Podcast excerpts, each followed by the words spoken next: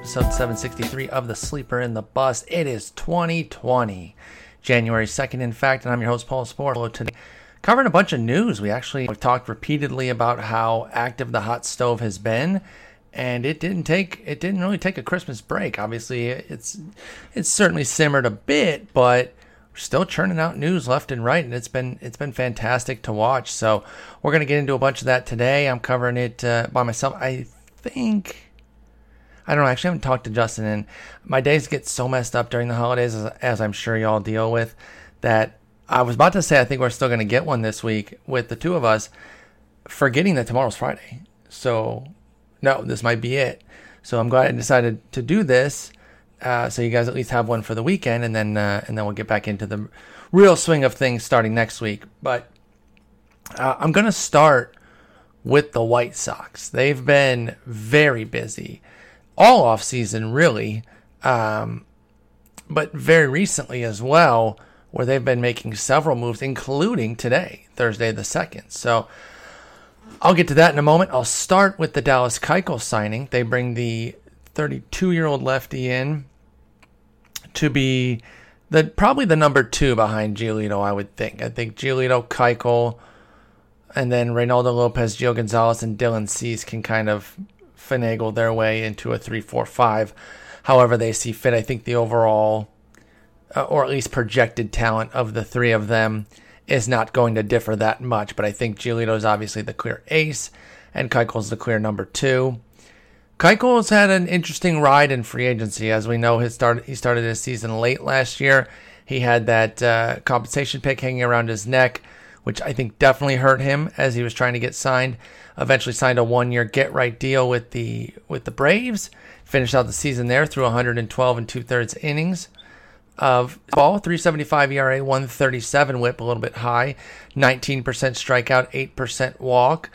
You know, not great, and I think the FIP shows that, right? Uh, we try not to overly lean on on any ERA indicators like FIP or SIERA, but you look at a 472 FIP and even the 439 SIERA, uh, and they're both saying that you know he probably was a bit favorable thanks to the defense uh, that he had behind him. Keuchel did in Atlanta to come out with a sub four ERA, whereas last year, 2018, which I guess now I have to say last year is 2019. I'll I'll get used to that soon, but uh, I'll just start saying the year. I'll identify it by say instead of saying this year, last year.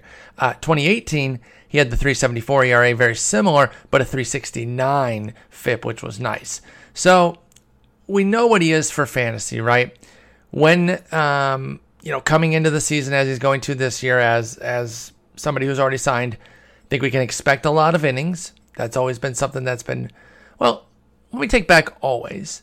Let me say that that's regularly been something that's been uh, expected of him, but he hasn't he hasn't been devoid of injuries. In fact, 16 and 17 saw some injuries for Keuchel, limiting him to 168 and 145 and two thirds innings in those two years. But then back to 204 in 2018, and then the 112 uh, in two thirds this past year. Again on a uh, on a shortened season via the free agency, not not injury. So I think though that most projections are still going to put Keuchel down for quite a few innings, as they should. I would start at 180 if I if I were making a projection for Keuchel, and kind of go from there and and I think he has a really good chance to hit 200. And I think even in you know this is something that Nick and I talk a lot about because uh, we tend to differ a little bit on our league focus, where I'm more of a 15 team mixer guy and he's more of a 12 team, and those those three teams, that depth of league definitely changes things because I think like 180 to 200 innings of a 4.10 ERA, which we could go, is pretty good, and I you know I'm I'm okay to roster that. I think you probably get about, if we get to the 200 innings, I think we should get 150 strikeouts. He's one of those guys that needs the volume uh, to counteract his strikeout rate, and don't don't sleep on that, by the way, because even if he's at the, we'll say 18 to 20 percent range, if he is getting the 200 innings, then that is less of an issue because you really only care unless you have an innings limit. If you have an innings cap, that completely changes things. But if you don't, then the volume of strikeouts is the bottom line volume is what really matters. and Keuchel can still give you about a buck fifty if he's throwing the 200 innings there. I think the whip will continue to be challenged. The last four years were at 129, 112, 131, 137. And the year that it was 112, it was a 256 BABIP and a 217 average allowed. So those were both tough, uh, or, or both excellent, I should say. Tough to repeat is what I meant to say. So put him down, put Keuchel down for a 410, 130 in 200 innings. And that's fine, right? I think he we always talk about matching up your your guys, uh, your your rotation pieces. If you're going for a lot of gambles, uh, you're you're more on the risky side, and you're like a you know you're a big Luzardo guy, and uh, maybe you're taking Flaherty as the ace, and you want to get in on. Um, I don't mean to only mention Oakland A's, but you want to get in on like AJ Puk too even if you're getting in on teammate Lucas Giolito, who's only done it for one year, so there's definitely some risk there.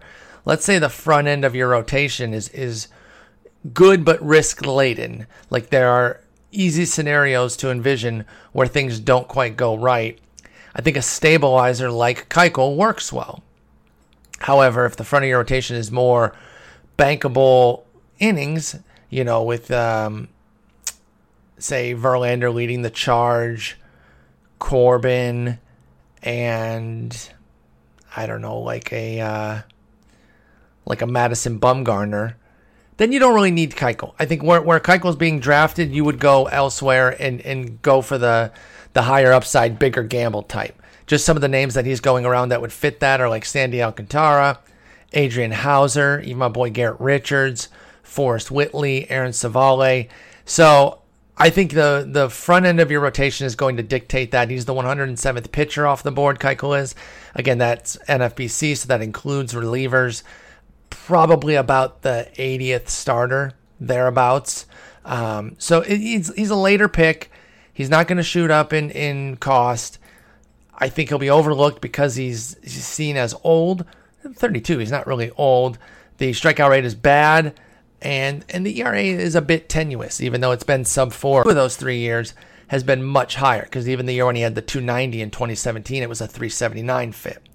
Then 374, 369 was right on line in 2018, and then last year's, like I said, 375, 472. So that's Dallas Keuchel. I think it's a good move for them. It's a better move for the White Sox than it is from like a fantasy angle. Um, but I think that that's a good move there. They also really suggested that uh, they could have a trade in the in the offing here with James McCann because they signed Edwin Encarnacion to be their DH, and you know once they signed Grandal, it was kind of like, hmm, are they going to get rid of James McCann? Is he going to be a DH? Uh, especially once they had Abreu back too. I think it was Grandal before. I think the qualifying offer was accepted first because I was going to say, you know, Grandal could play first on some of those days. But no, I think Abreu was already locked. So they get Grandal, and it's like, well, then Grandal is, you know, the full time starter. He's going to get one day off a week. And even though James McCann's 2019 was BABIP infused, you know, to the highest degree, I mean, he had a freaking 359 that drove his numbers. He's probably still better than a once a week guy. Um, I think at the very least, you want him in like a uh, the 40% end of a 60-40 share. But if it's once a week, I mean that that should be to somebody who you don't really have a lot of expectation of. You don't really see as much of of a huge impact type of guy. I think Zack Collins can handle that while also maybe getting in the occasional. Uh, I don't even think Zack Collins is seen as like a a great backstop think he was always looking to move. So, uh, but uh, for Encarnacion himself, we're coming off another season of he just kind of got the job done. Now, the batting average was still poor, 244 after last year's 246, 2018's 246, I should say. But, you know, another 34 homers, and that was only in 109 games, 344 OBP, so he's better in those leagues. The uh, Slugging was up on a four year high to 531. All, all in all, it was a 129 WRC plus. That's damn good.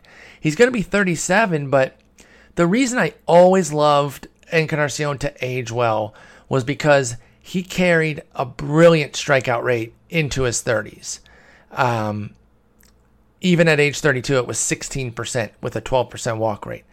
Then it jumped up in 2016 to 20%. Even that's still good for a raw power hitter uh, with a 12% walk. So even these past four years where he's been at 20% or higher, it's still been very manageable compared to what you normally get out of these heavy, heavy power guys.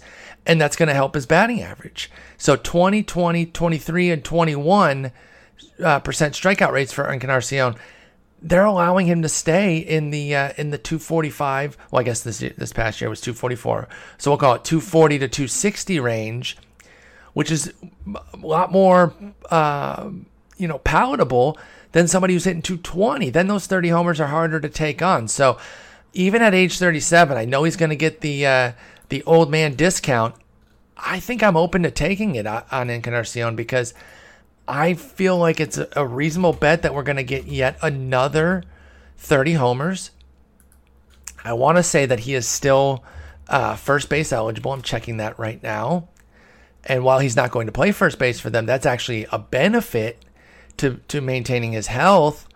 Um, there is a little, you know, there's the DH penalty. A ten, uh, uh, it's an observed 10% penalty for playing DH uh, because you know coming off the bench cold every time you bat there's just something it's just been something that's been studied that says when you're in the flow of the game and playing and and you know i guess keeping your muscles hot or whatever you hit better than when you're DH. Uh, it's it's a normal 10% penalty. It doesn't mean it's guaranteed, but apply that to Encarnacion and and work from there.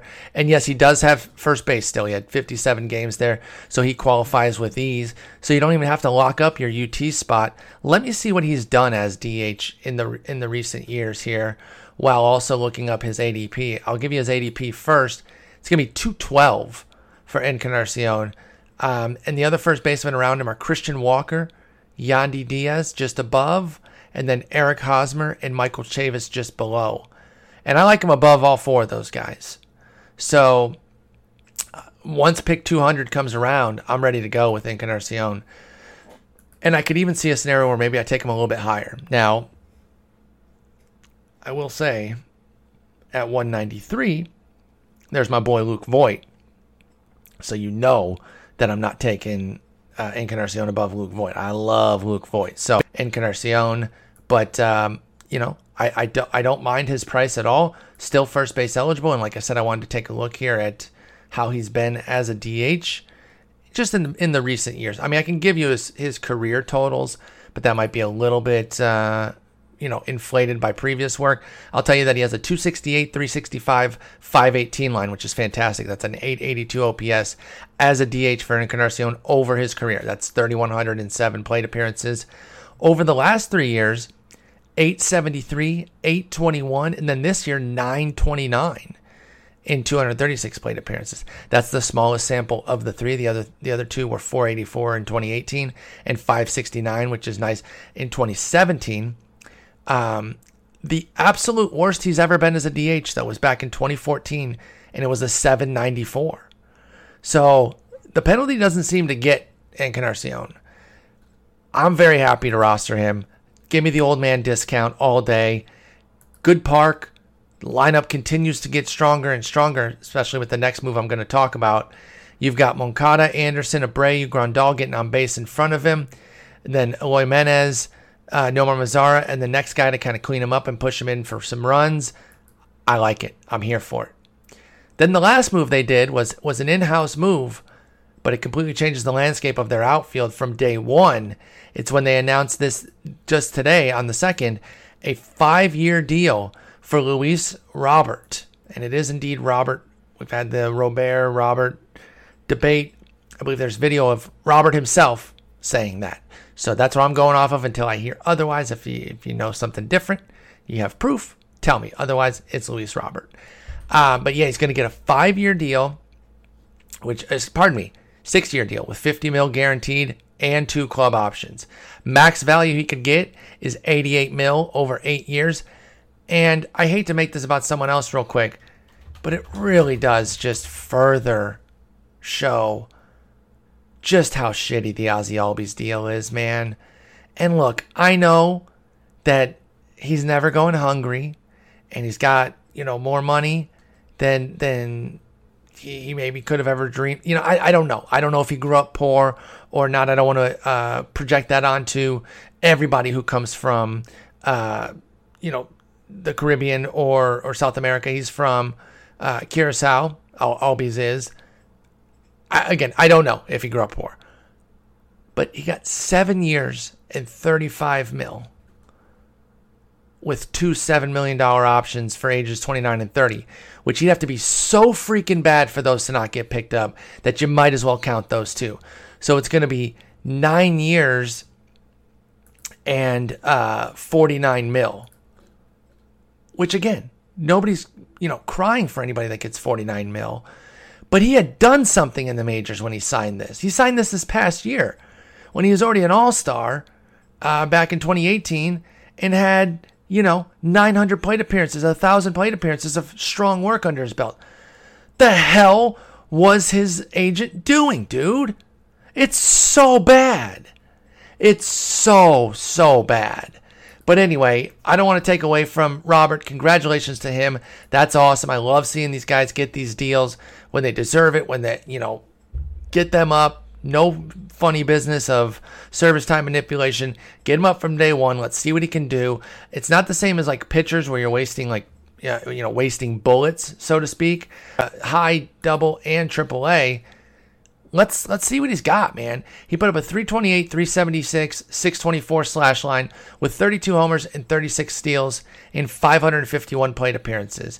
And he did get um, a little bit worse as he moved up, although it was only so double A he killed it for 84 plate appearances and they're like okay you definitely belong higher than this he went from 1432 ops into double A where he had a perfectly capable 880 in 244 plate appearances. So then robert goes to triple A and posts a 974 so the competition got harder and he got better.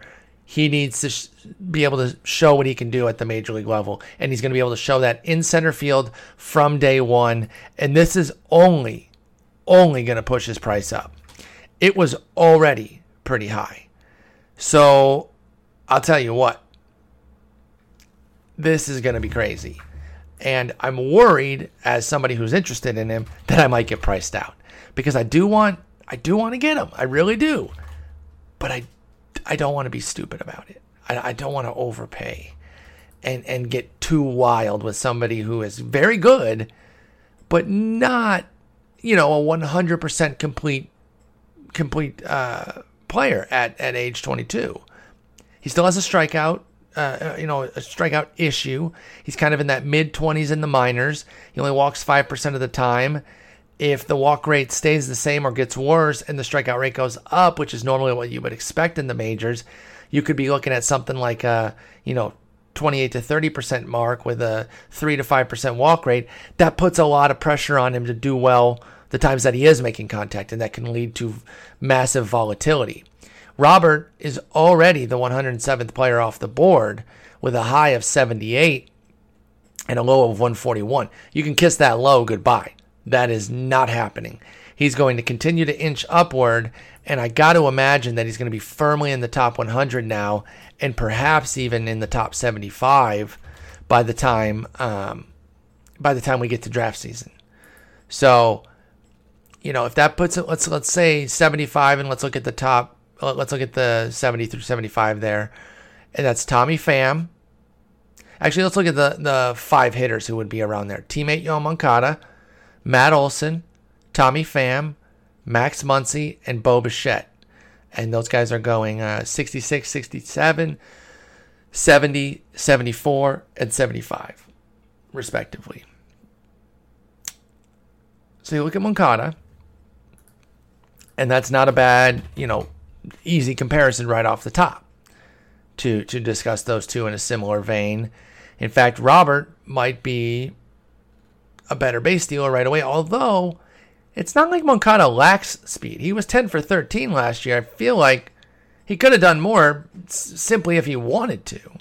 And I don't know if it's something that the White Sox limit and if they'll limit it with Robert or a choice by Moncada I don't know. But it is interesting that he would end up around Moncada, Pham, and Bichette because the expectation for Robert right off the rip would be that he would be a player like that. And I think Pham is probably the easiest uh, guy to look at here because outfield to outfield. Now, where Pham definitely has him crushed is that he doesn't strike out nearly as much and he walks like 3x almost. Not quite, but um, unless if Robert doesn't hold his 5%, if he does dip down a little bit in the majors, then it will be it will be um, you know 3 to 5x that uh, that Pham's able to do. I mean, Pham lives in the in the 12 to 14 percent range, and we're talking maybe three to five percent with with Robert. And after you know, okay, I, I, will say this: Pham did strike out a bit uh, the last two seasons, 25 and 22 percent, but then this year was down to 19 percent. So either way, his plate skills are much better than Roberts, and that's going to give him the leg up there. But the the power speed combo is is why the comparison would work pretty well between those two. Our scouting report on Robert on the, on his player profile has him as current. These are current. Uh, 40 hit, 45, uh, 55. Excuse me. I can read numbers. Hit is 40 current, 50 future. Game power, 30 current, 55 future. Raw power is 65 current and future. Speed is 60 60. Field is 50 60, and throw is 60 60. So he should be a strong center field asset with plenty of speed, plenty of fielding ability. He's got raw power that he can add to his game that could really make him a 20 something homer threat. He hit 30 in the minors last year.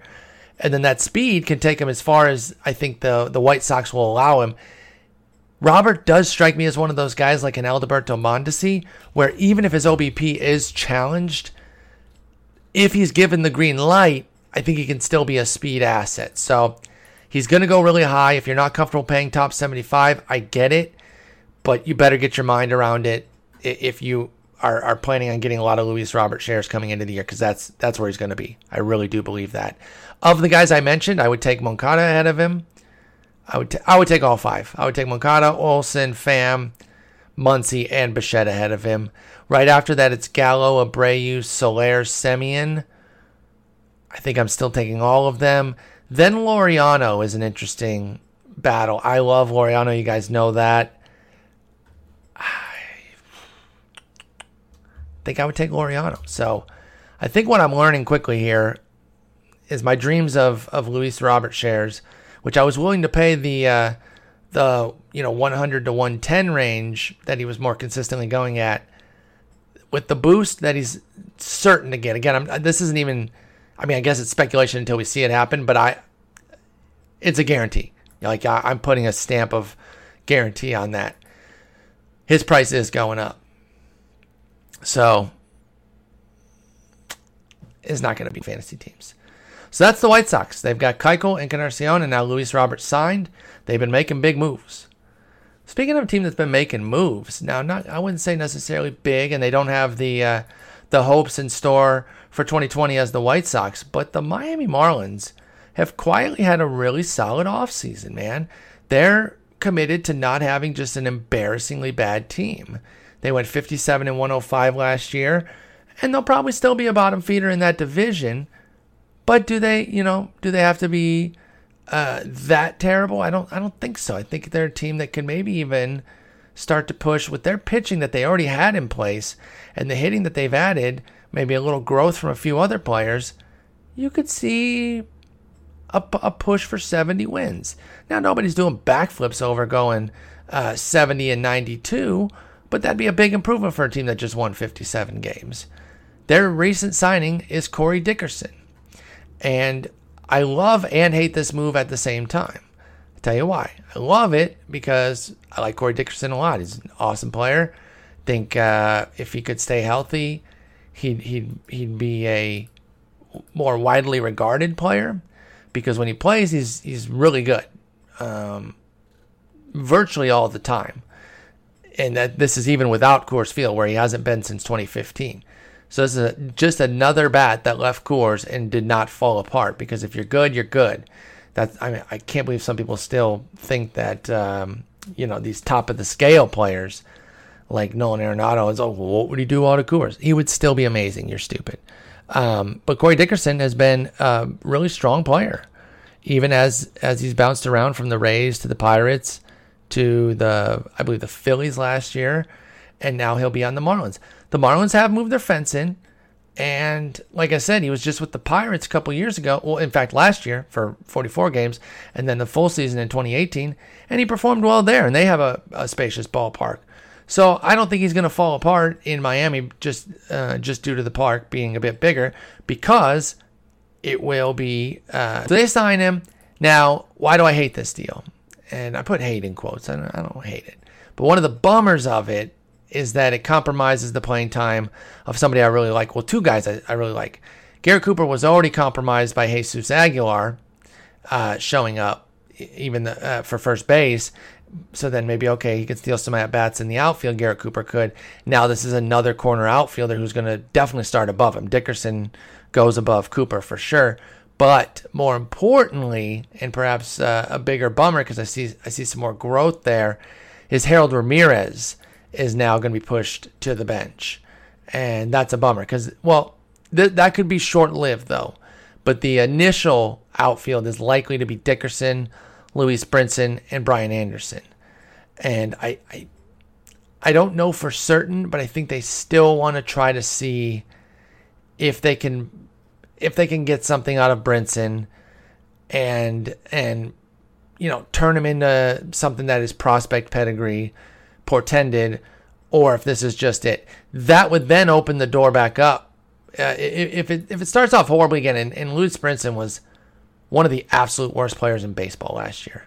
248 plate appearances, small sample, sure, but just god awful. 173, 236, 221. It was a 25 WRC plus. In fact, he now has 709 plate appearances in the majors of a 43 WRC plus. And, you know, he's he's he has his issues. And I have to be honest, just to sprinkle a little bit of cold water on it, as far as Brinson goes, I don't think it's fully out of bounds to bring up his name when you're talking about Luis Robert, as far as like how it could go wrong. Because you look at the the profile, the uh, the scouting report, very similar in terms of the hit tool, power, speed, field, throw, future value 60. Um, and then he's come up to the majors and he's been a 30% strikeout, 5% walk, which is exactly what I worried about for Robert. So I'm just saying, if you're looking for uh, how does this go wrong, that that would be the worst worst case scenario, of course. But anyway, I think Brinson's at least going to get the opening shot at at center field, unfortunately, um, and and push Ramirez into more of a part time role. So I really don't think you can take him in anything but deep leagues, NL only, maybe, uh, not maybe, definitely some late uh, late picks, reserve picks in 15 team mixers, but just have your expectations tempered now. He did start 19 games and played 27 total in uh, in center field last year, so he, he can hold the position. I think he's better in a corner. Harold Ramirez is, but if Brinson's that bad, then you take a defensive hit to get the markedly better bat in Ramirez. And uh, Ramirez had a nice little debut last year 446 plate appearances, 276, 312, 416. You definitely want to see that OBP go up a bit and a 4% walk rate. Uh, held it down. He's never been much of a walker, but he's been a better contact guy than the 20% strikeout rate that he had in the majors. So if he can shave that back down to the mid low teens, I think that could offer some batting average upside there. We'll see if the power can develop as Ramirez ages. He's going to be 25 next year, so he's not one of these super young prospects. So I'm not sure that there's a ton of projection to um, to put onto him, but I do think there's some, and I and I am intrigued by Harold Ramirez. This was a little bit of a bummer to see Dickerson come in and uh, and push him into uh, a reserve spot at least to start the year, assuming they go with Brinson, which I believe they will and give him the initial opportunity. But now you look up and down that lineup, and it's not hard to envision it not being a total rollover. Jonathan Villar, Miguel Rojas, Brian Anderson, Jesus Aguilar, Corey Dickerson, Jorge Alfaro, Ice Brinson. They need some of these prospects to start, you know, paying dividends. Maybe uh, some more growth from Alfaro, perhaps. Although he was, he was pretty solid last year himself. Actually, he's been uh, he was the exact same as he was in 18. He was 95 WRC plus. For some reason, I thought he eclipsed 100. He's a guy who lives off of BABIP because he has a 33% strikeout rate and 5% walk. That's after 37 and 5% in 2018. So um, until he cuts that strikeout rate, this is about the max that you can expect. But I think Isan Diaz, Lewis Brinson, they need to start pulling their weight. Um, but I do like the reserves here if those guys fail. You start to get Jon Berti, Garrett Cooper, Harold Ramirez into the mix, and then you could see some things happen there. Um, so I'm keeping an eye on some of the Marlins. I, I don't want to overstock on players on bad teams because they're still going to be a bad team, even if they some they did somehow surge into the 70 wins I was talking about. That's still bad, and that's still almost certainly going to be the uh, the last place ball club in that in that very difficult division. It'll just be less of a uh, less of a clown show out there where they you know they can't win to save their lives. So I'm I'm interested in in a good handful of players on the Marlins after coming into last year, and I couldn't have cared less about uh, virtually anybody on the team, save maybe a pitcher here and there. Next up, let's talk about Cincinnati, who's also had a, a very solid. I would kind of put them as a White Sox analog, where they're having the kind of offseason that says, hey, we're positioning ourselves to be something interesting this year with some playoff contention capability. They sign Shogo Akiyama, bring him over from uh, the Japan League, and he comes over without a posting fee. He had been around long enough. He's going into his age 32 season that he didn't need to be posted. He comes over as just a traditional free agent, and he comes over on the heels of five really strong seasons 941, 807, 943, 937, and 864 OPSs in those five years. 143 games in all five of those seasons. I'm guessing that that's how many games they play because it'd be weird if he played exactly that many each of the five years and, you know, they had a much higher uh, games played count. But let me see here. Take a look at their win loss. Oh, wait. Because they're listed as 80 and 62. But then their games, their total games says 143. All right, color me confused, but I think 143 is how many games they play. And for some reason, they did not. What the hell? I think some of the data gets lost on these win loss records because I'm looking at another team, uh, Fukuoka SoftBank Hawks. They have 138 games. Like, what?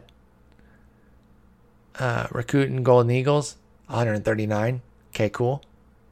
So I don't know. But then I go look at the, the, the team standings or the, the team stats, and all the games are listed as 143. So anyway, he's played full seasons in each of the last five years. Durability, nice piece for Shogo Akiyama. Uh, nice little power speed combo. Steals each of the last four years, five years, excuse me. Decent batting average. His defense is definitely fading a bit in center as he gets older. You know, he's going into his age 32 season, but is still very capable defender in center. He can still hold the position. First comp I ever heard, which as I'm looking at his stats more, uh, strikes me as a little odd that I heard this one, but I will I will repeat it. It was uh, Nori Aoki, but a better center fielder, whereas Aoki was was more challenged in center and could hold the corners better uh, Akiyama can can hang in center much better. However, I think he's shown a lot more power com- coming over than uh, than Aoki did. Yeah, I'm looking at the seasons before Aoki came over, and it was it was 20, 14, 16, 14, and then four homers. Akiyama has 14, 11, 25, 24, 20. So he's been over 20 each of the last three years.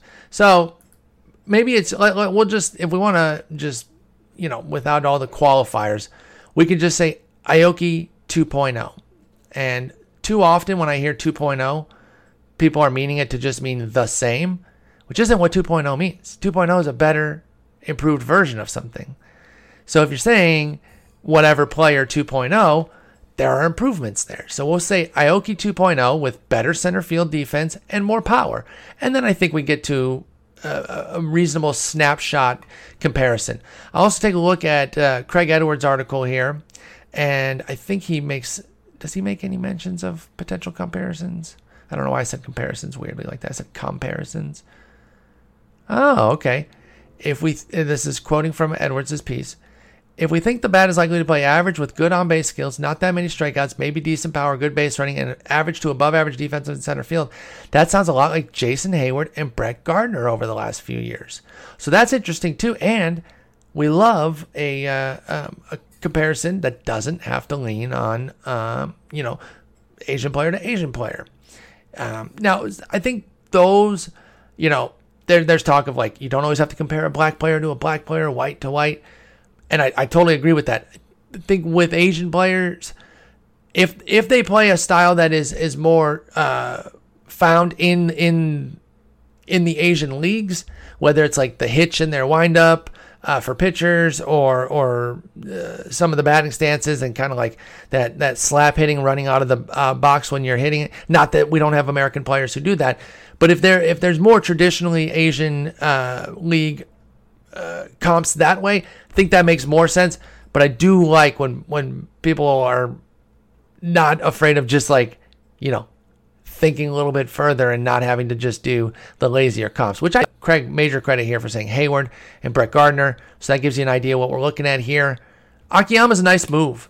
Now, I think it has some folks worried about Senzel. Let me uh, go ahead and grab a drink here. give the normal disclaimer that I always do if you listen solo. You're gonna get it all. I don't I don't edit those out. I take the drinks and uh, and the different pauses here and there, but uh, gives a more real feel. I don't know. Maybe it doesn't. Maybe you guys are annoyed as hell by it, but uh, probably more annoyed that I address it every time. Anyway, I think folks are currently worried. Well, what's that do for Senzel? What this tells me a little bit, two things they're not so set on their outfield as is. Well, it's not two things. It's it's actually an individual thing about each outfielder that they had. You look at the outfield that they had coming in before Akiyama. Jesse Winker in left, Nick Senzel in center, Aristides Aquino in right. You can paint a picture where that kicks ass. And Winker stays healthy, goes off, Senzel stays healthy, is a fantasy god and just a really good player in real life. And then Aquino plays more like the first part of his season than the second part, and he pops 35 homers. And bada bing, bada boom, they're all super fun out there in the outfield. However, a lot of ifs there. The fact of the matter is that the, the truth of it with regards to their outfield is Jesse Winker has a disastrous health profile. And I believe he ended last season injured. Do I have that right? Let me take a look really quickly. Yeah, cervical strain on August 22nd ended his season after uh, back injury. The, the same thing uh, was hurting him throughout all of August before that. And then finally in, in late August, they said, know what? We're going to deal with this. Season's over. He had a quad in- issue that was only a day to day thing back in uh, early May as well. And then just in general, Winker has, let me see. Let me see how many DL stints Jesse Winker has so far as a big leaguer. One, two, three. So three, two of which have been much longer than 10 days, though. And that's a problem he, uh, he cannot be relied upon to stay healthy at this point. 47, 89, and 113 games in his three major league seasons. So Winker's an issue off the rip. Senzel had labrum surgery to end his season. Um, I think he finished. I'm looking right now. Feel like he finished the season, but then had it right after. Let me check that. Right shoulder injury out for season. No, no, he missed September. He was done on 9 8 and then his season was over. And we don't know for sure that he's going to be ready to go right off the top. And he too has, has had a host of injury issues coming up through the minors. This was the year he debuted, so they've all been in the minors, but he, you know, he's got like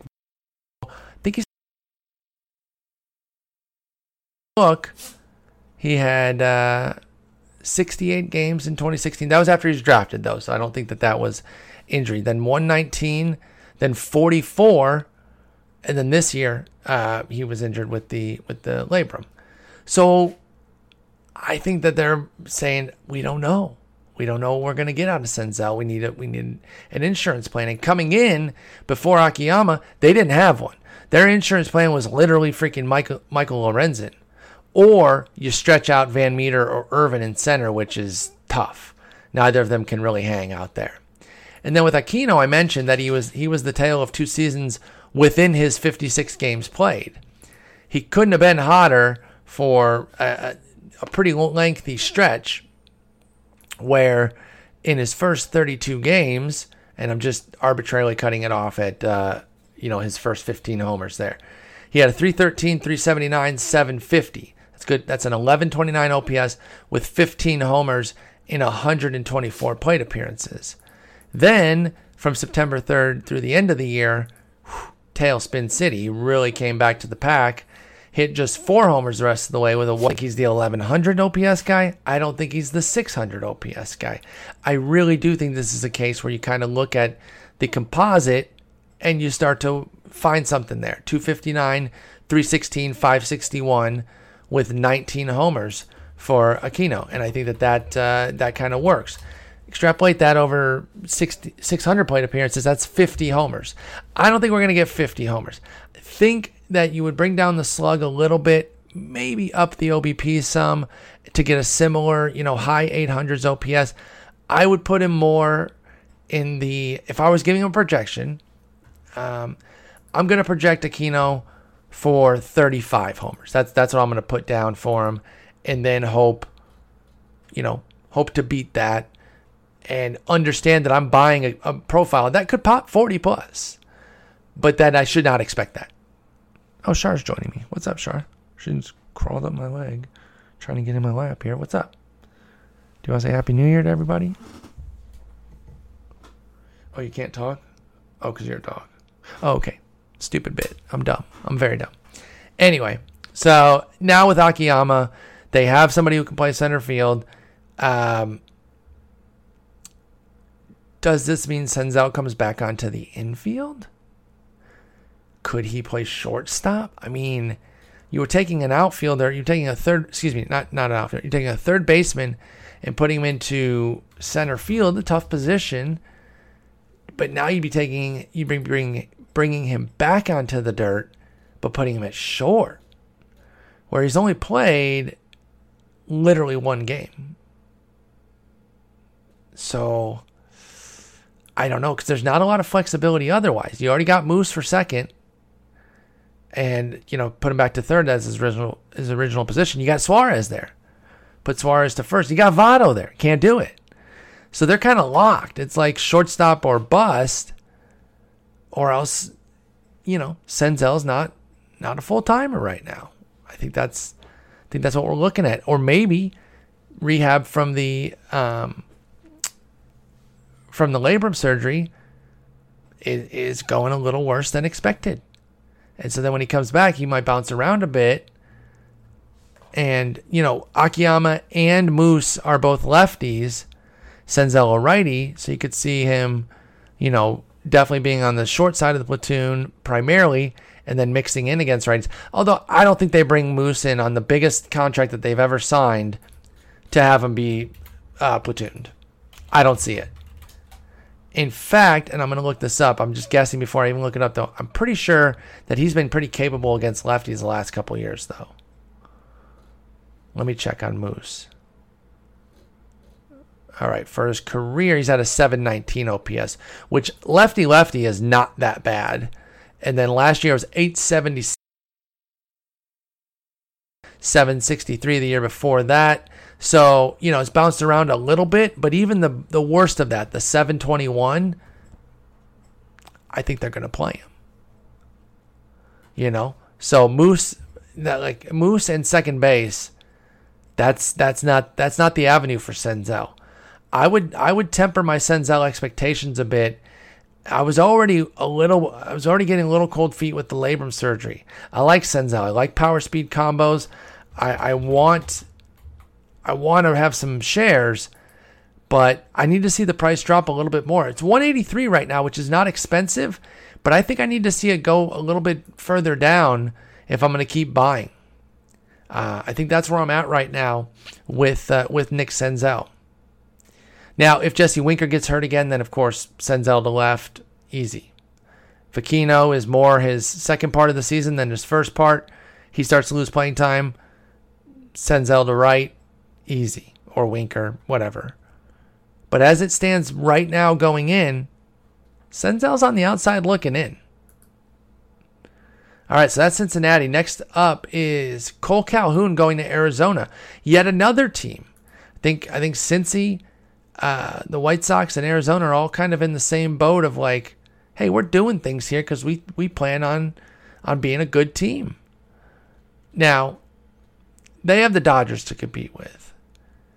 The two Central divisions are much more winnable on their face.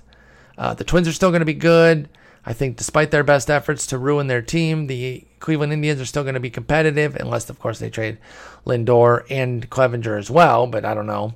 Um, but yeah, the Dodgers are a big hurdle. That said, you don't just roll over and say, well, we can't beat them, so we might as well not try. That's some loser shit. And I think people actually say stuff like, like well, why, you know, they're not going to beat the Dodgers. Well, you know, not with an attitude like that, you're not. And no, they they're they're probably not, I'm not projecting them to do so. A, you have to try, and B, you still have to be good enough to get a wild card. They won 85 games last year, and that put them on the outside looking in for the playoffs with, via the wild card. So even that wasn't good enough. 89 wins by the Brewers took the second wild card. So they needed to improve uh, anyway, even if they're only, quote unquote, only looking for a wild card. So they bring in Cole Calhoun, who, now, if you didn't have him on your team and you're not aware, we'll just play a little guessing game here that you guys get to guess privately while you're uh, while you're driving around. I'll just I'm gonna trust that you're not cheating. How many home runs did Cole Calhoun hit last year? Give you a second. Five seconds. One, two, three, four, five. Of course he hit 33. Who didn't guess that? After 18, 19, and 19, he blasts 33 homers last year. Cole Calhoun did. I mean, it. I mean, he took full advantage of of the ball and and, and the environment and all that, and uh, you know, he popped a, a sneaky 33 homers. And he and it wasn't just you know leaning on that right field wall in L.A., which has been lowered. He only had 16 at home, so 17 on the road. He's actually much better on the road. 826 to 757 as far as OB, OPSs go. OBP. Those would be really good OBPs. Uh, you know, he had a 108 WRC plus. He wasn't great, but he was solid. You take 33 homers all day, 92 runs, only 74 ribbies, uh, chipped in four steals. He's always been like a chip in steal. You know, you just get a you just get a few. Nothing nothing worthy of uh, really diving in. Um, but he's gonna go home, and uh, he went to Arizona State. Born in born and raised in Arizona, so he's headed home and he should be he should be their primary right fielder. And I'm not even sure that he's necessarily going to get platooned. Maybe, maybe like a Tim Locastro or uh, Vargas, maybe takes a few plate appearances here and there, but for the most part, I think he's going to be a set it and forget it kind of guy. Defense has always been, you know, solid to great. He makes a lot of flashy plays. I think his actual I'm looking right now is his actual defensive numbers don't really jump off the page as far as like his his composite is not uh, is not huge. But like I said, it, you know what, ten times a year he's making some excellent highlight play, maybe even more. I don't know what's what's the average highlight plays in a year for somebody. His outs above average via Statcast was zero, so you know it's a solid average. Acuna's was minus one, so Trout's was minus two. Yelich minus three.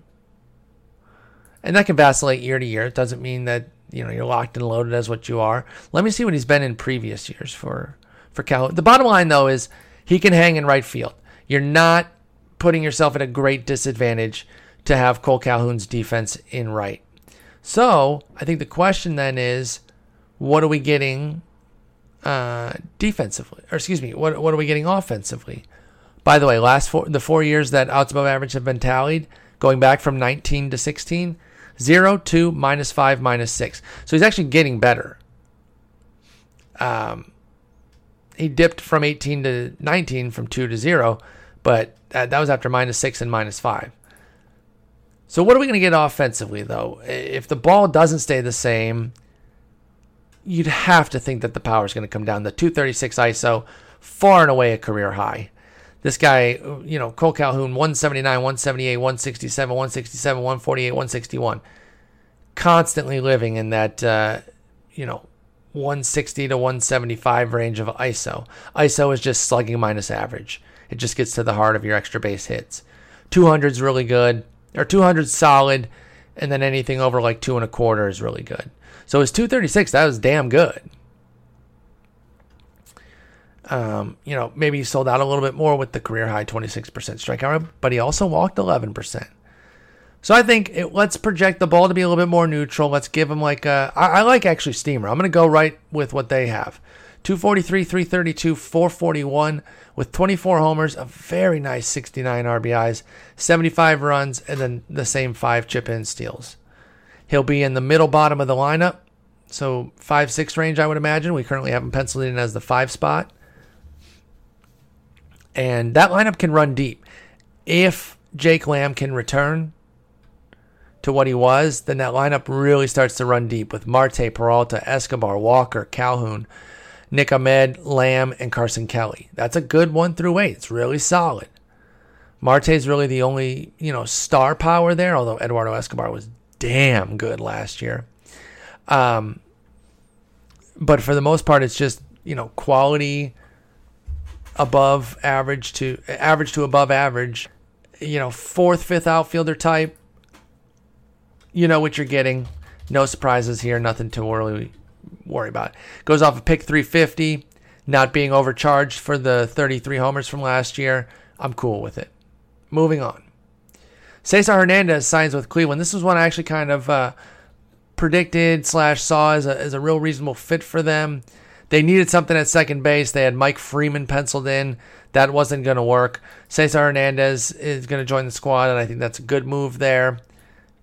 Don't trade Francisco Lindor, and they can still be very competitive in that central even after giving away uh, Corey Kluber. Because, you know, it's not like Kluber was any good last year, and they won 93 games essentially without him. So you know, even though I don't think that they got what they what they should have for Kluber, or, or I'll say what they what I think he was worth because you can't really say that there was more available. I, I hate when we do that as fans, like, oh, they could have definitely gotten more. Oh, you think they just called one team and took the that offer and just said, eh, we're not gonna do anything else. I'm sure there's instances of that, Dave Stewart, but you know, let's give these guys some credit about what they can get and what's available where. But anyway, Cesar Hernandez is going to join, play second base, switch hitter. He's fallen down a little bit after after two solid years in 16 and 17 at 107 and 111 WRC pluses respectively. He's at 99 and 92 the last two years. Basically, he's still you know a solid average guy though. What really tumbled last year that killed his value and pushed him down to that 92 though was the fact that he stopped walking for some reason. We're talking about a guy who's consistently taken walks at a really solid clip 9, 11, 11, 13% in, in the four years uh, from 15 to 18. But then last year, 7. So I don't know what happened there.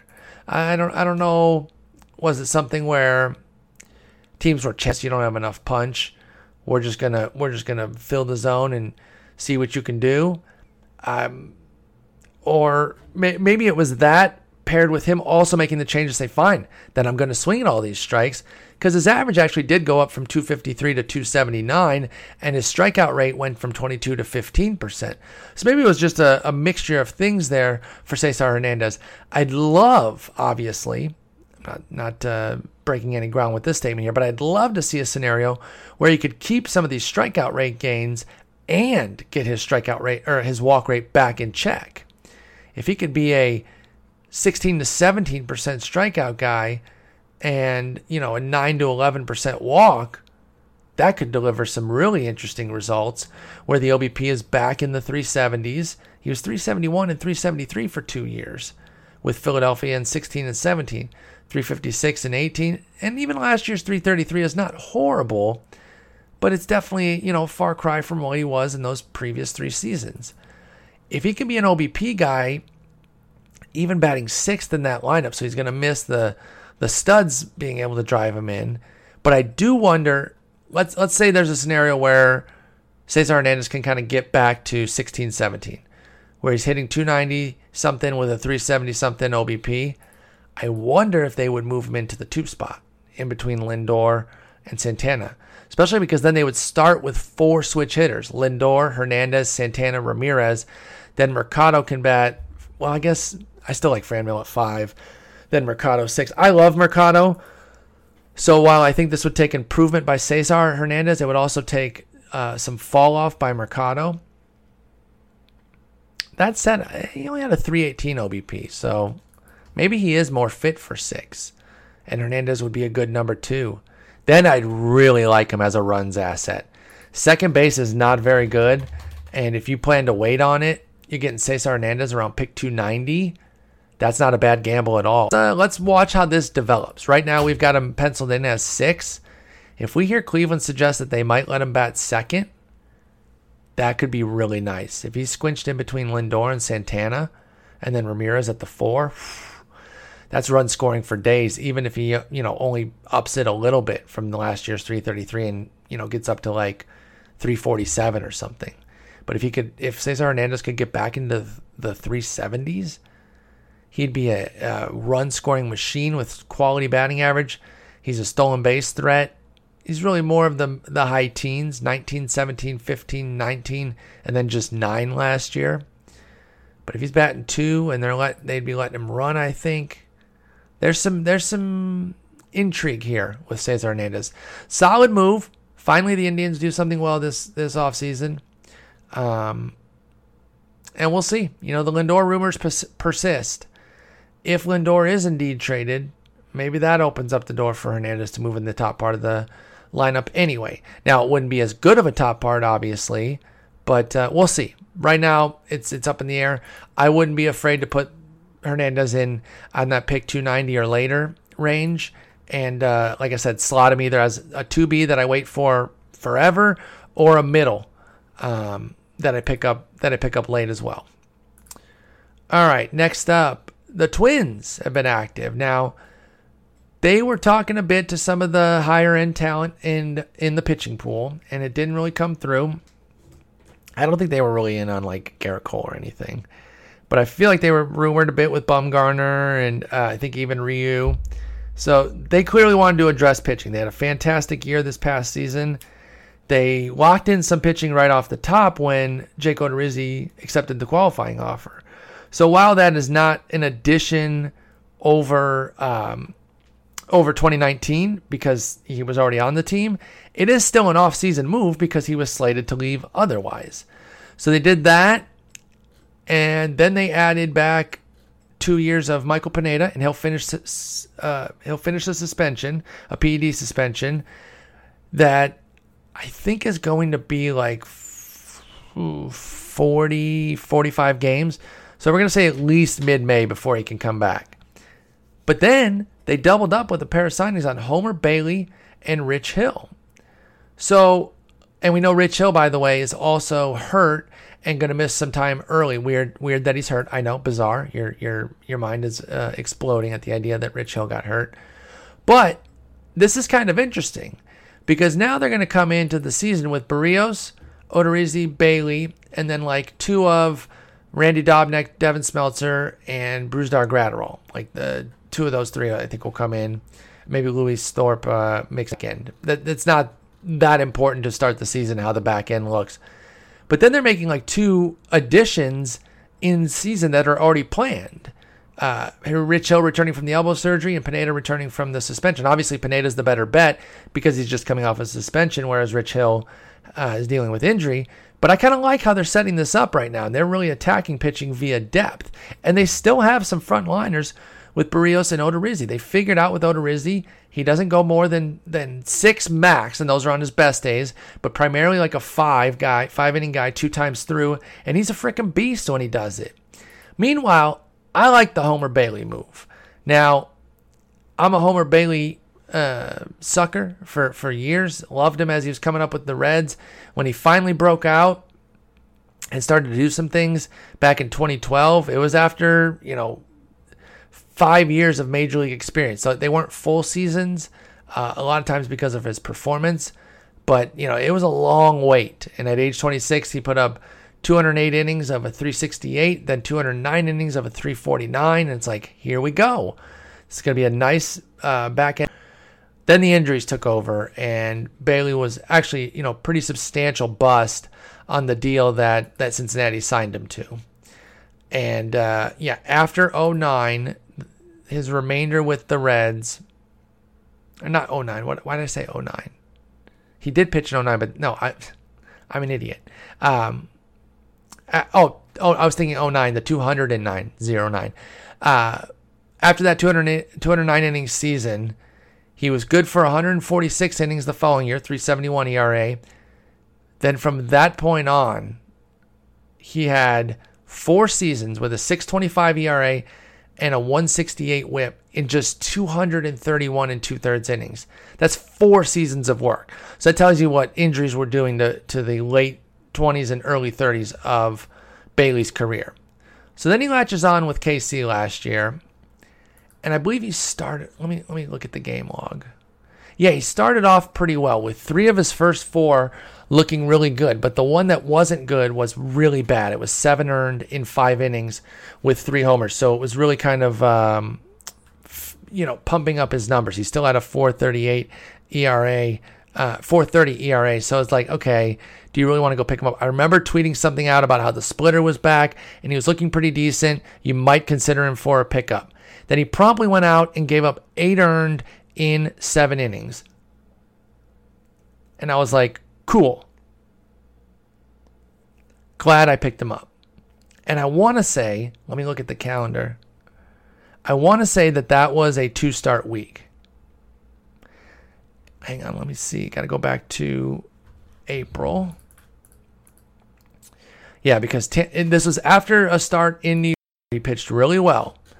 Um, six innings, one run, six strikeouts. It's like, okay, let's pick him up. Now, okay, it wasn't a two start week, but it was two starts at Tampa Bay and against the Angels. I'm like, okay. You know, I tweeted out something about the splitter, like I said. Maybe you can go pick him up if you want. And it was a disaster. Uh, like I said, seven innings of, a, of eight earned runs, no good. But then two more good starts. Sucker me right back in again. Busts up on Detroit in Detroit, does well against Philly at home. Then Texas and St. Louis smash him. 10 earned in six innings. I'm like, oh my God, you gotta be. At that point, I think I swore off. I was like, forget it, dude. Freaking forget it. Well, I can only swear off for so long because then his final eight starts with uh, KC, Homer Bailey had a 335 ERA in 43 innings with 37 strikeouts. He gets traded to Oakland, and I'm like, hmm. I don't want to say I blindly trust Oakland, but I often, you know, give credence to the moves that they make. And if they, they like somebody that I'm also interested in, I'm like, hmm, this feels validating. And if they like somebody that I haven't really thought about, I'm like, let me take a look. So they so they trade for him. First start against Seattle, great. Next start at Houston was awful, but you really wouldn't use him for that anyway. So I'll count it. I'll, I'll mention it. Nine earned at in two innings at Houston, but for a guy like Bailey, you shouldn't have been starting him anyway. Then six and two thirds, three earned against Texas. Six innings, two earned against Milwaukee. Then another one that was maybe iffy. Maybe you started him at the Cubs on August 7th for seven earned and four and two thirds, but I don't know that it's a guarantee. Bottom line is we were looking at his first five starts with Texas or with uh, Oakland, excuse me, 8.17 ERA. But if you look, if you dug deeper, it's like two god awful starts, one of which you definitely wouldn't have been starting him for. The other, maybe you did. But if you just take off those two innings and nine earned, then you're looking at, uh, let's see, what would that be? That would have been that and 23 and a third. It would have been a much more palatable 541 ERA. I'm not slam dunking about a 541 ERA. But if you put the Houston one aside, it's three good starts and one bad one that you took. You don't let one bad start that in that inflates an ERA make your decision. So you might have still been in on the on the Bailey train even after the start at the White Sox. And if you were, he closed brilliantly. 48 innings of a 225 ERA with 48 strikeouts and a sub 1 whip. Uh, it was basically like a .96, I think. Yeah, .96. 47 base runners in the 48 innings. He was fantastic down the stretch for them. He won four of the uh, of his five decisions, and he went. Um, he had let's see strikeouts of seven, eight, three was bad. Nine, three, four, 11, three. So he's kind of bounced around. That, that was the one problem. But he ended up with 48 in the 48 innings for Homer Bailey. So that's the trajectory of his 2019. I know it kind of took you all over the map with his uneven game log. He can be infuriating at times, but I do think there's some avoidable starts there. It's not like he was getting trashed by Detroit.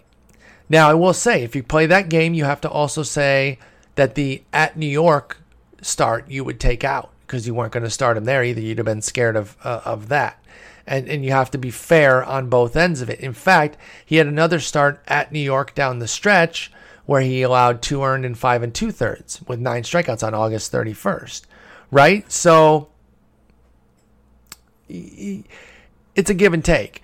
I do wonder though at that point with three great starts in a row, if you had said and, and five out of six, if you'd been like, well, frick it, I'm going to go ahead and take a shot against the Yankees. But I don't know. I don't. I don't want to. I don't want to just try to make it uh, much better for myself when I'm when I'm pumping up the guy. But I'm a big fan. I, I can't quit him. I'm not going to quit him with the Twins. I think it's a solid move. He's going to be a mid rotation guy. I think my projection would be 160 innings of a four ERA.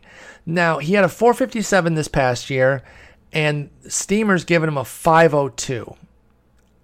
I get it. I do. I don't think that's completely out of even with Oakland, he was only at 430. So how am I down at four? One thing is, I think that uh, I just mentioned it with Odorizzi. This is a team that isn't afraid to not push guys and and keep them, limit them from from major exposure, and understand when they don't have it and take them out. So obviously, if you get pummeled in the first two innings and give up seven earned like you did at Houston, it doesn't matter because they didn't get they didn't get to take you out before the shellacking. But I think if they curate him well enough, plus to sub four ERA here, there's some sub four ERA upside with him.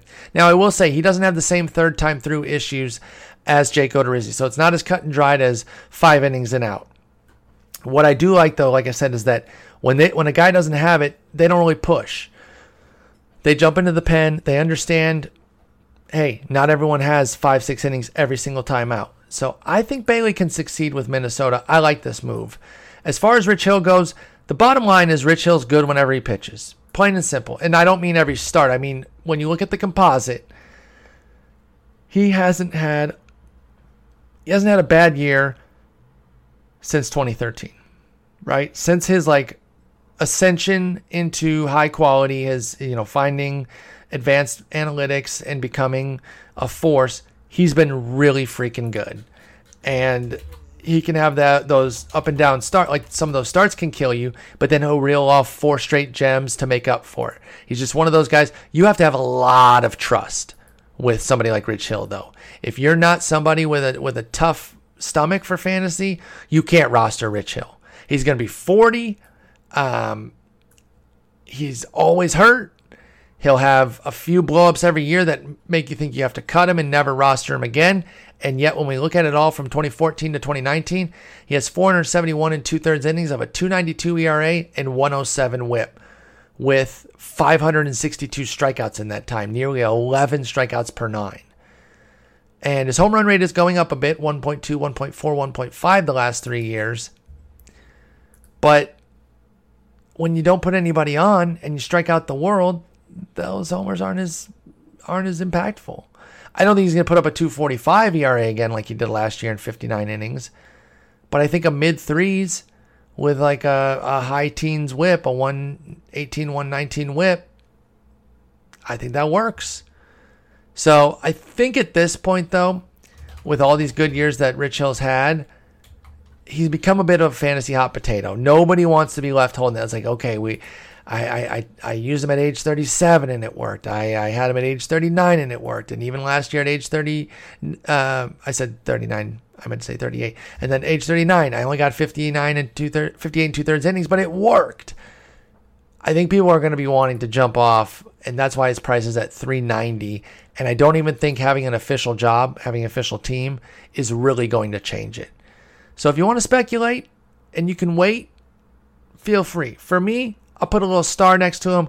I'll be looking to acquire him off the wire in leagues late uh, right around the time he's going to set be set to return. I don't want to draft an injured 40 year old right off the rip though. All right, last two moves here are both New York based, and uh, neither is super fantasy relevant. Uh, Betances finally lands, and he stays in New York but goes over to the Mets. I say it's not super fantasy relevant because of two things. One, first off, he's coming off of injury, so it's not like he's coming in as peak Dellin Betances, ready to take a role. If he's healthy, he should be good again. But it's a one year get right deal. And despite the troubles that he had last year, Edwin Diaz, I believe they're going to give him the role. And frankly, I believe they should. I, I don't think he was bad enough that uh, for us to think that, hey, he totally lost it. It's over. So I would say expect him to have the job. And Betances is not even the backup guy. I think Lugo is. In the leagues where Betances has been useful as a you know high volume middle reliever because of his strikeouts, continue to draft him as such. You won't have to pay a premium at all. Uh, I think his price will go up now that he's landed somewhere, but it's not going to skyrocket. He's at 415 right now. Dellin Betances is that could go up 100 picks and he's still dirt cheap. The other one, the other new move is about the Yankees, and we finally learned exactly what uh, Domingo Germán's facing, and it's going to be an 81 game suspension. So he got half a season uh, for a domestic violence situation that happened last year. He was placed on administrative leave on the 19th of September, which ended his season, and now we have a resolution here, and he will have a half season. And frankly, you know, oh, hang on, let me see. Okay, this is, pardon me, this is retroactive so the games count. So it's going to be the first 63 games of 2020. So he's going to miss the first two plus months. He'll be back sometime in June. And, you know, I don't I don't know all the details of it, right? He's not appealing this. I don't really have any use for for, you know, domestic abusers. I'm glad he's getting suspended.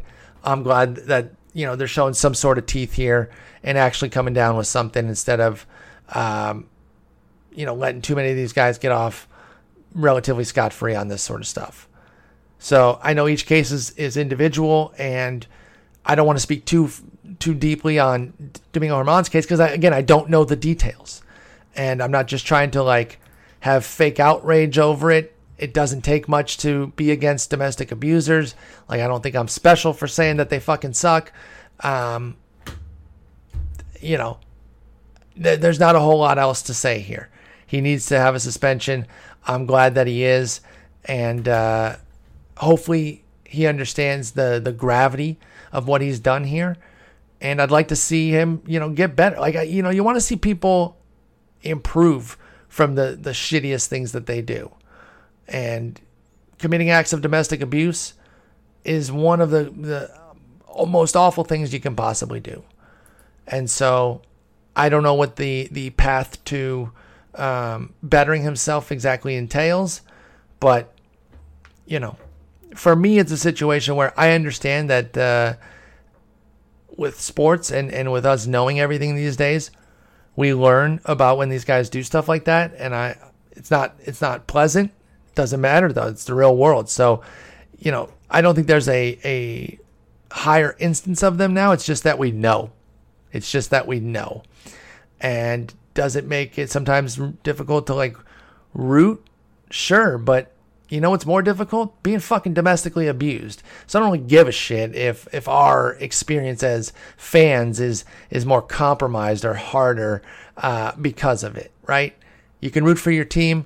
You don't have to do backflips when uh, when the worst of the worst uh, do positive things, right? Uh, that, that's that's what I'll say. I'm not gonna sit here and pretend I've never uh, rostered somebody on a fantasy league who's who's been a, a bag of garbage and I can't pretend that I'll I'll never do it. Like I I've I've had I've had that internal debate before of like, well, do I you know do I roster him and um or or you know am I just trying to win at all costs or do I want to you know make a statement here and what is the statement and I, I don't know I don't know the best answer. Obviously, I'm rambling a bit here. It's it's a tricky situation, but again, what it does to us couldn't matter less. You just wish for the safety of of the people who have been victimized, and uh, hopefully understands what he's done and works to make himself a better person. Because I, I'm I'm here for second chances, but not until I see something that actually suggests that a person has improved. So that's Domingo Germán. Don't draft him. He's going to miss 63 games. And I'm not even saying, again, I'm not even saying that to like take the stand. It's just like it's easy to say don't draft him because of, of what he did, but also don't draft him because he's gonna miss a bunch of time. Anyway, sorry to end on such a crappy note, um, but I'm not gonna I'm not gonna t- tap dance around it and not talk about these things. You gotta talk about the tough stuff sometimes, and it's the crappy end of sports. It's tough to deal with, and blah blah blah, whatever. As far as um, you know, people say, I don't want to think about any of that. Nobody does, but we have to. Okay, we have to, and and and this is what it is. So that's Domingo Germán. Actually, you know what? I think I can end on a more positive note here, and it's always difficult to transition from something so terrible as that into um, you know anything really. But I think, let me look. Did we cover the Julio Teheran move on the last show? Let me look at his player profile real quick and take a drink. No, we didn't. Okay, so we get to end on a high note, depending on how you feel about Julio Teheran. Julio Teheran's like my National League homer Bailey. I guess Bailey was in the National League um, throughout throughout most of his career as well. But he's another he's another um, he's another Teheran or excuse me he's another Bailey for me. A guy just can't quit even in the face of you know persistent disappointment. Although I will say nowhere near the disappointment of Bailey. Teheran has actually been pretty good virtually every year of his career since he first established himself in 2013. Just by ERA, it's 320, 289, 404, 321, 449. That's the bad one. 394, 381. And he eats innings for days. I got to say, they wanted Gerrit Cole, right? We all were kind of inking him in for that. And it made a lot of sense. Back up the truck for him. This is the kind of move that can really help them. It didn't come through. But let's not pretend that they've had a bad offseason. You can make a case that seven years of Anthony Rendon is a better move than nine years of a pitcher, even somebody as good as Gerrit Cole, man. And so instead, they got a premium hitter to go with Trout um, to back him up as a one two punch. And they've addressed the pitching other ways by getting Bundy and Teheran, and then obviously putting some projection on on the pitching that they already have. Now Bundy and Teheran, don't they don't freaking come close to Gerrit Cole. I understand that, and some folks were hoping that okay, if they if they don't get uh, Cole, then get get uh, get Rendon and Hyun-Jin Ryu. And I was I was one such person who said that. That's why I'm familiar with that uh, with that idea. That didn't work either. And yes, I just put chapstick on and did this with my lips. For some reason, I don't know why I did that. Why did I have to do that right now? I don't know, but I did. But anyway, Teheran, Heaney, Bundy, Canning, Patrick Sandoval, don't sleep on him. And of course, Ohtani. We don't know. He's really up in the air right now. That's why I listed him as as the last of that bunch there. He's going to be in there in some capacity. But if it's just a five of Teheran, Heaney, Bundy, Canning, Sandoval, I think there's some real projection that you can put on that team to believe that that's not a terrible rotation. it, it you know it lacks like an ace. It's a lot of like threes and fours, but Nick Nick Pollack's really turned me on to Patrick Sandoval. I was a big Canning guy coming into last year. Dude, talk about guys I can't quit. Dylan Bundy stepped right up. He might even be ahead of uh, Bailey and Teheran as far as that goes. And Heaney, we know that uh, when he stays healthy, he's good, but uh, he just constantly runs into injuries. So I like it. It's a solid move, man. You got to fill the innings too, right? Think we see a lot of things through the prism of fantasy and uh, that leaves us judging moves harshly at times because they're not as like fantasy relevant. And you don't really see, you know, it's somebody who has like a 440 ERA, so you're like, I don't care about that. And it's like, okay, but the team does, because even if all they got, and I put all in in quotes, like if all they got was anything they got last year from anybody, only one guy on the Angels made it 100 innings and that was Trevor Cahill. So to be able to ink in Teheran for double the innings of, of most of their guys, 95, 90 for Heaney and Canning, and then the 102 for Cahill. So essentially double that innings count, even on a 440 ERA. That means he's keeping them in most games. Again, six and three is a quality start. That's a 450 ERA. It sounds bad because of fantasy, and we don't think of of a 450 as being all that sexy but you're never out of a game if you're getting six and three. And so if he piles up a bunch of quality starts and you know limits the implosions, he should be able to beat a 450 ERA even. So I like Teheran, age 29, solid move. I think the Angels have had a damn good offseason, to be quite honest. Their backup plan might actually be better than their A plan with Rendon. Ohtani back. You know, I think Justin Upton is not done and then we'll see how that pitching develops. So I think that's going to wrap us up, though. We, we were able to end on a high note. Let me click trade rumors just to make sure that we don't have anything. It's just rumor stuff. This uh, the Dodgers may be getting somebody like Betts or Lindor is heating up though, so we'll see how that goes. But anyway, appreciate y'all listening.